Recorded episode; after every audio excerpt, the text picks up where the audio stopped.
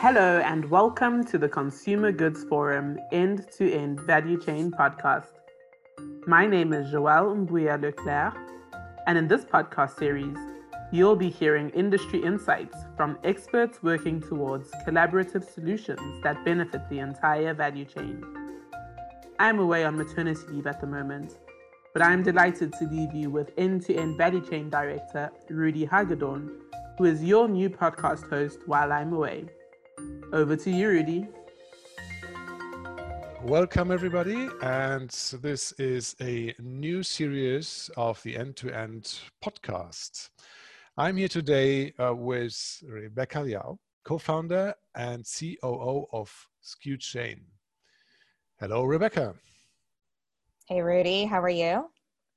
Thank you. Fine. Thanks for taking the time to being with us today.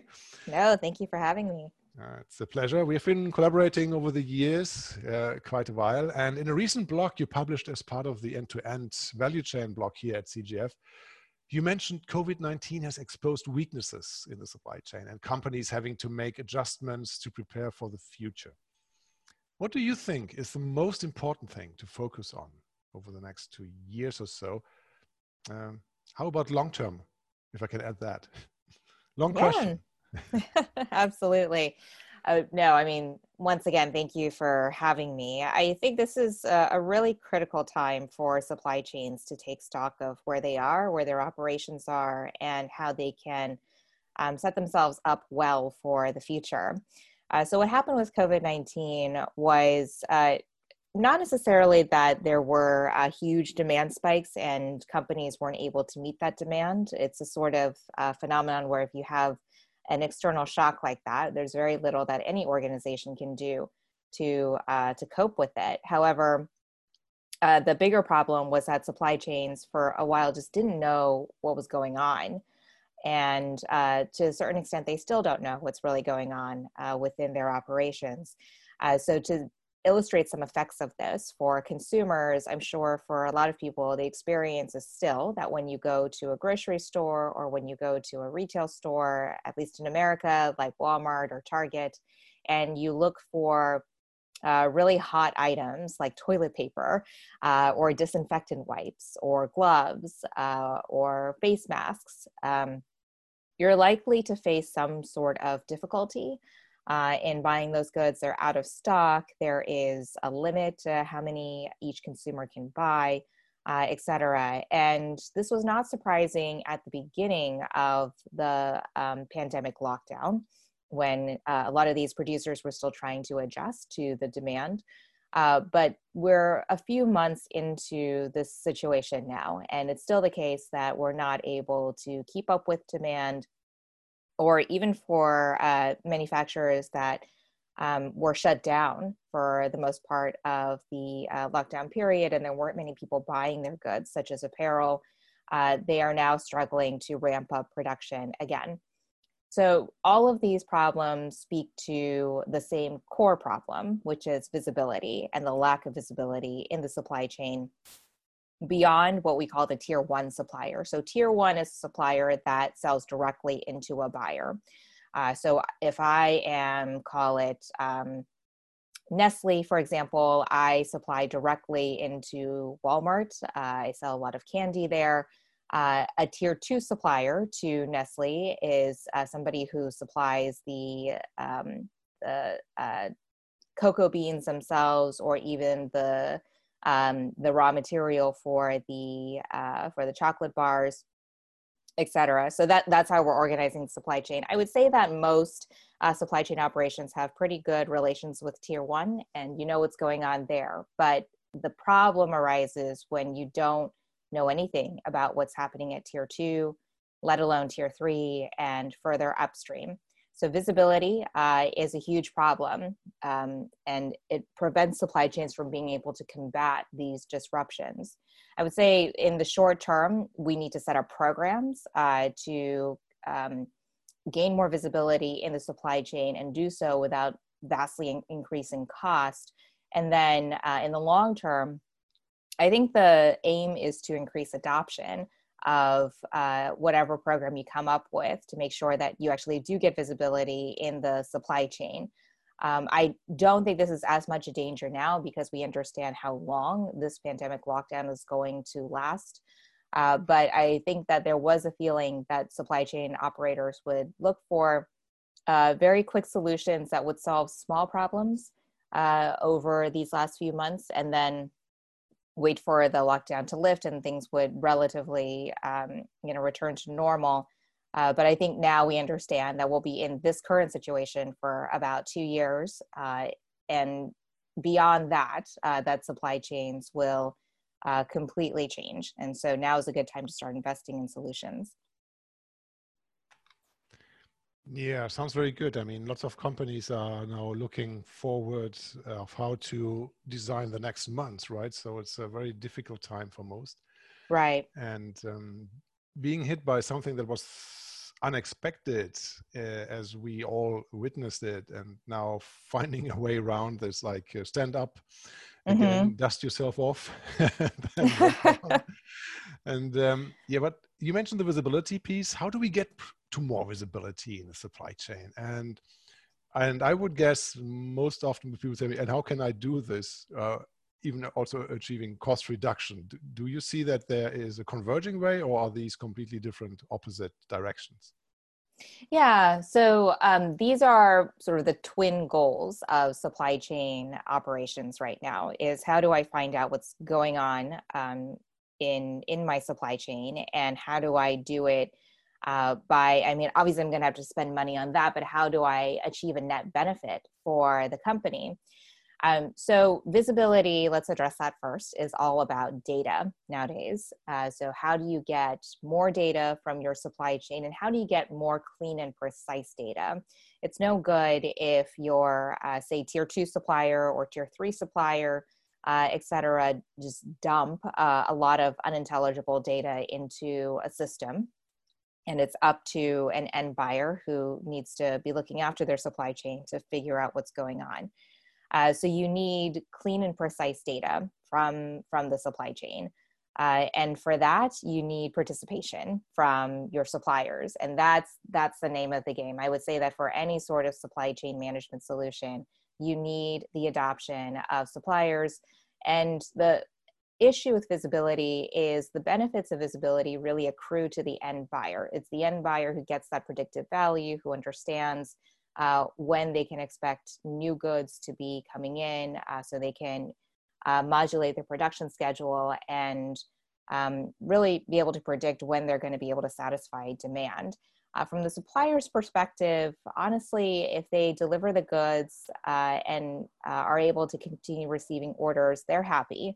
Uh, so visibility is not all that important to them.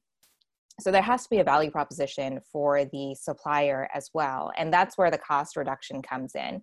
Cost reduction is obviously important for everybody in the supply chain. Um, but for a supplier, it is the difference between being able to get the raw materials to uh, fulfill your orders or having a really crunched cash flow um, that limits production. Uh, so, in terms of cost reduction, I wouldn't so much look to efficiency gains, although those are important. Uh, what I would look to is financing. Uh, so, how are you able to get capital in the hands of suppliers at a competitive rate so that they can actually um, continue operating uh, and possibly produce more? So that if more orders come through, they're able to fulfill them. Uh, so those are sort of you know two hints of how we we start addressing each of these problems. Mm, yeah, sounds yes sounds clear. Now, these are of course then two objectives. They seem to be linked, and again, how can we maybe then get supply chains to pursue both and yeah. get out on the winning lane? Yeah, yeah, absolutely.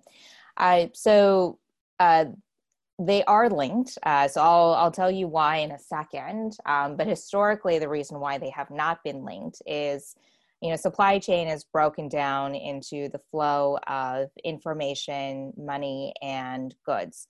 Uh, so information and goods are, for the most part, controlled by supply chain operations. Uh, they're the ones who make sure that production is on schedule, that relations with suppliers is good. Uh, if you need to switch up sourcing, uh, then they're the ones who are able to achieve that. Um, finance, on the other hand, and the flow of money, that is uh, usually governed by an end buyer's finance department, treasury, uh, people who are overseeing the management of balance sheets, cash flows.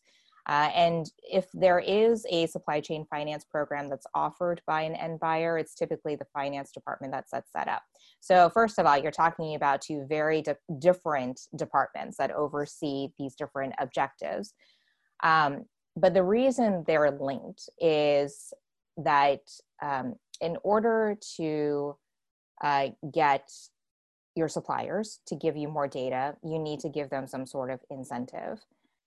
And from the perspective of the banks, the financial institutions, the finance departments who will greenlight uh, giving some sort of financing to the suppliers, they need visibility into the goods because now you're talking about actually basing uh, financial transactions off of uh, whether the goods are delivered, whether they have past quality control. Um, if you are talking to a supplier who wants financing much earlier in the production cycle. So, not after they've already finished the goods and delivered them to you, but before when they're still producing the goods, then visibility becomes even more important because you want to know exactly what you're financing. Uh, so, the two go hand in hand at the end of the day.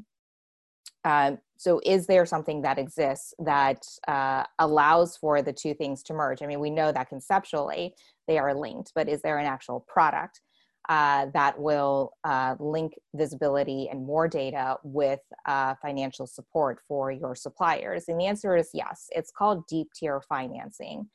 Um, deep tier financing is, as the name suggests, uh, it is financing of suppliers that are in the quote unquote deep tier of the supply chain. So beyond tier one, tier two, tier three, tier four, et cetera, um, all the way upstream.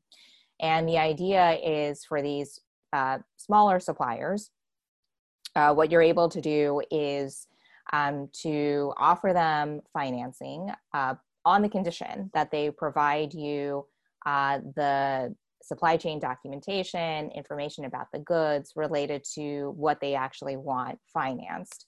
Um, that data has enormous predictive value because you're already starting to get uh, important pieces of information such as quantity, um, what is it that they're shipping, what is the ETA, where is it coming from, uh, et cetera, et cetera. This level of precision is necessary to uh, consummate any sort of financial transaction. And it just so happens that it's also the same kind of data that would be incredibly helpful for visibility. Um, so, because deep tier financing requires that this data be uh, given anyway in order to get access to financing, it's a really great way for supply chains to sort of kill two birds with one stone, if you will. Uh, so they are able to get the data that they want, uh, but at the same time, they're able to uh, use the data to finance their suppliers. Uh, in terms of from the perspective of a supplier, is this kind of financing even attractive? That's a really great question because uh, suppliers will on their own arrange financing.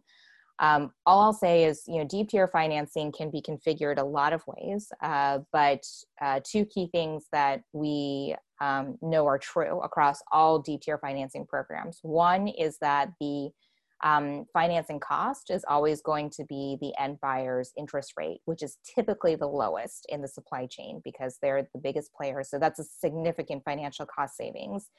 Uh, the other thing to keep in mind is that um, a uh, supplier is very, very cautious about giving any sort of commercial information um, outside their immediate buyer uh, because that starts to lead to um, commercial advantage that they didn't really sign up for. Uh, so in that case, uh, the end buyer does need to give the um, suppliers assurances that their data will uh, remain private to the extent that they want it to remain private. So granular control over data privacy uh, is something that needs to be offered to the suppliers as well. Okay, that, that makes it clear. That makes it clear. So I want it. So how do we implement deep tier financing? so deep tier financing uh, is best done on a blockchain. And I know we've heard a lot about blockchain uh, over the last, I, I want to say, four years now. Um, and uh, blockchain has run into, I would say, a lot of business problems. Um, it is a young technology and it continues uh, to um, be upgraded. There are a lot of exciting developments that will make blockchain a lot faster, um, also a lot more secure, uh, and just much more scalable and adoptable as a technology. But I would say the issues that blockchain ran into over the last few years have more to do with the fact that uh, it calls up business problems that are very difficult to solve, namely the problem of coordination, um, the problem of uh, privacy, and how do you maintain privacy on a distributed ledger. Uh, so when you look at deep tier financing, it actually solves a lot of those business issues. You know, what is the incentive to collaborate? how exactly do I maintain uh, control over the privacy of my information? Uh, so deep tier financing starts to um, solve uh, each of those problems. And how do you implement it exactly? So I would say pick between visibility and financing, pick the one that is more important to you. Is it more important to uh, support your suppliers financially, or is it more important to you to get this data from your supply chain? And um, when you figure out uh, which one is more important, then you know where to start.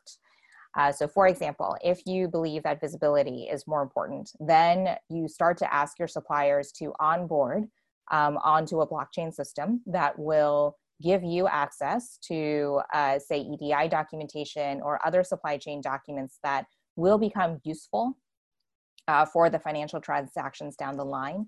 Um, but for now is giving you great data about what's happening in your supply chain. And again, um, I keep bringing up privacy because this really is a deal breaker for a lot of suppliers. They have to be assured independently that uh, their data is only being revealed to the extent that they are comfortable with it being revealed. And again, a blockchain gives uh, suppliers or anyone who's submitting data a lot of control over exactly who sees what. Uh, now, turn it around if visibility is important, but actually uh, your suppliers are really cash strapped and you just need to get them financing. Then I would start on the financing end, and that involves talking to banks, for instance, uh, working with your closest bank partners to set up a deep tier financing program. Uh, again, it's likely that your bank partners have tried this before and it's been unsuccessful and they've been looking for something, uh, namely technology, to help them scale out such a program. And that's again where blockchain comes in. Um, so that's that's how I would start: is pick the objective that is more important to you. Is it visibility or cost reduction uh, slash financial support? Uh, and then from there, you have an idea of where to begin. Okay, got it. So, I mean, we talked about blockchain, financing, we talked about visibility, we talked about data a lot. And let's assume that a lot of CPG companies still have a lot of manual paper-based processes. Mm-hmm. Hmm. Let's assume. Yeah. How hard or easy is it to implement these changes, you know, in their supply chains that you just mentioned, right. experience? Yeah, so I would say that it's a lot easier now. And it's only because we, I think, now live in a world where uh, it's no longer acceptable to have um, manual paper based processes long term. Um, so the resistance to digitization before was that, uh, you know, having um, people who are well trained um, or, you know, who don't have high labor costs uh, do a lot of these processes instead can actually be quite efficient for these companies. There's no need to introduce technology um, to uh, support any of these functions or even replace any of these functions. Uh, but I think what COVID 19 has taught us is there are times uh, when manual and paper based actually stops a process altogether. It's, it's not just a matter of slowing it down, um, it actually makes something uh, very difficult to achieve, particularly in supply chain and trade. so I think we're past the point of having to sell digitization, which is um, a big mindset shift and also a big help towards uh, moving to the next generation of supply chain. Um, now, having overcome that obstacle, uh, it's a matter of implementation. So I think that um, when you hear things like deep tier financing, or when you hear things like visibility uh, or a supply chain finance program, the temptation is to think big. Uh, and you should think big because it's a big vision. But having said that, implementation is not going to be all at once. Uh, I think that uh, there needs to be um, perspective on how exactly you roll out these kinds of solutions. So I would say that it's not difficult to implement and that it's easy to get started. Uh, and then from there, it picks up steam and more suppliers will join once they um, are aware of the benefits of these sorts of programs. Uh, and from the perspective of the end buyer, it'll become easier to manage them as well, and, and you start to see the benefits multiply. Um, but I, I, think that as long as uh, there is um, the appropriate perspective that this is a stepwise uh, process, then uh, implementation is actually quite manageable. Um, so we at SkuChain have been working with a lot of companies to implement these programs. We've been talking about this concept for a while, but it wasn't until COVID-19 hit that uh, companies really realized the urgency uh, of doing one of these solutions. Uh, so I would say the time is right to, to go ahead and start something. And again, it, it won't be the case that your supply chain will adopt it overnight, um, but uh, they will definitely uh, be motivated to adopt these solutions uh, in a meaningful way in the short term and then in a more complete way in the long term. Very clear. Rebecca, you know a lot. It's, uh, it's a pity our time is restricted here in these podcasts.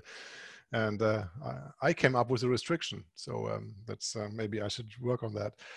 Rebecca, where can people find you if they have more questions?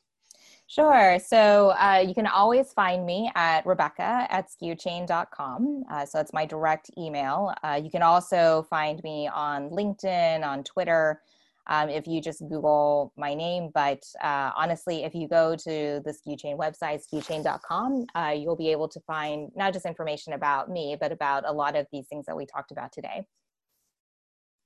Perfect. Excellent.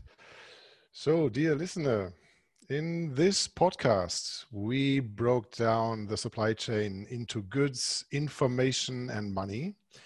And Rebecca shares with us what you should be focusing on in the next years, especially if you are paper based, how to combine visibility and cost reduction, something everybody tries to get there. And Rebecca shared a little step by step guideline. What role can deep tier financing play in all this plan? And we are also looking into the easiness of possible changes. And of course, we also talk about blockchain. Thanks again. Good stuff. And we hope you like this podcast and that you join us on our next one. And if you're curious and have not read the recently published blog post with Rebecca, please head to our website and look it up. Thank you and goodbye. And thank you very much to our listeners for tuning in to yet another episode of the End to End Value Chain podcast. And be sure to catch the next one. In the meantime, to listen to previous podcast episodes, or for more information about the End to End Value Chain initiative, please visit www.tcgfvaluechain.com.